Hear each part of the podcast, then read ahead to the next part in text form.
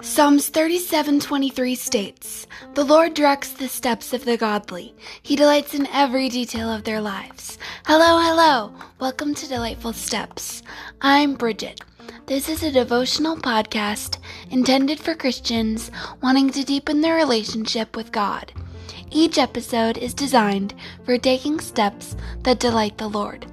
This season features a Bible book study. This episode's topic is Philippians chapter 3. Let's get started. Philippians 3 1 through 11. Whatever happens, my dear brothers and sisters, rejoice in the Lord. I never get tired of telling you these things, and I do it to safeguard your faith. Watch out for those dogs, those people who do evil, those mutilators who say you must be circumcised to be saved. For we who worship by the Spirit of God are the ones who are truly circumcised. We rely on what Jesus Christ has done for us. We put no confidence in human effort, though I could have confidence in my own effort if anyone could. Indeed, if others have reason for confidence in their own efforts, I have even more. I was circumcised when I was eight days old. I am pure blooded citizen of Israel, and a member of the tribe of Benjamin, a real Hebrew if there ever was one. I was a member of the Pharisees, who demanded the strictest obedience to the Jewish law. I was so zealous that I harshly persecuted the church, and as for righteousness, I obeyed the law without fault. I once thought these things were valuable, but now I consider them worthless because of what Christ has done.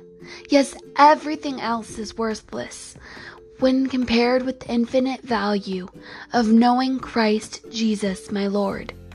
For his sake, I have discarded everything else, counting it all as garbage, so that I could gain Christ and become one with him.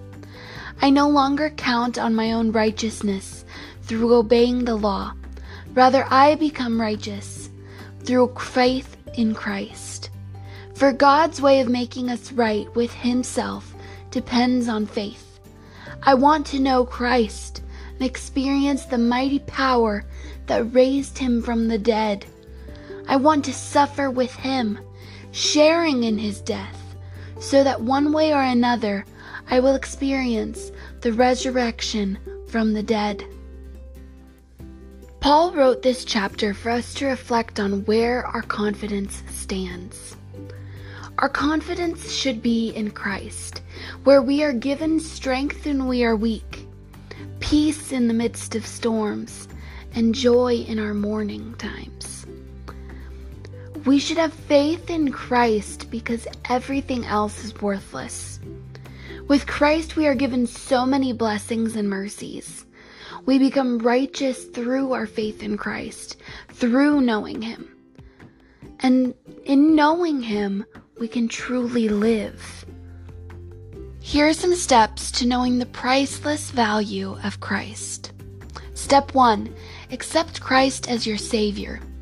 If you believe that Christ died on the cross to save you from your sins and rose again on the third day, Pray and thank Him for what He has done in your place.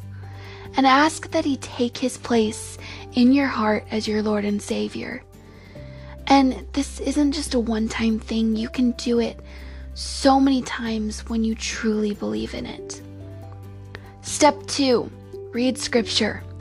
Study God's Word to study Christ's life. Look at God's Word to see other examples of what knowing Christ did for others in the Bible. Work at living righteously and being a disciple for Christ. Again, those steps are step one, accept Christ as your Savior. Step two, read Scripture.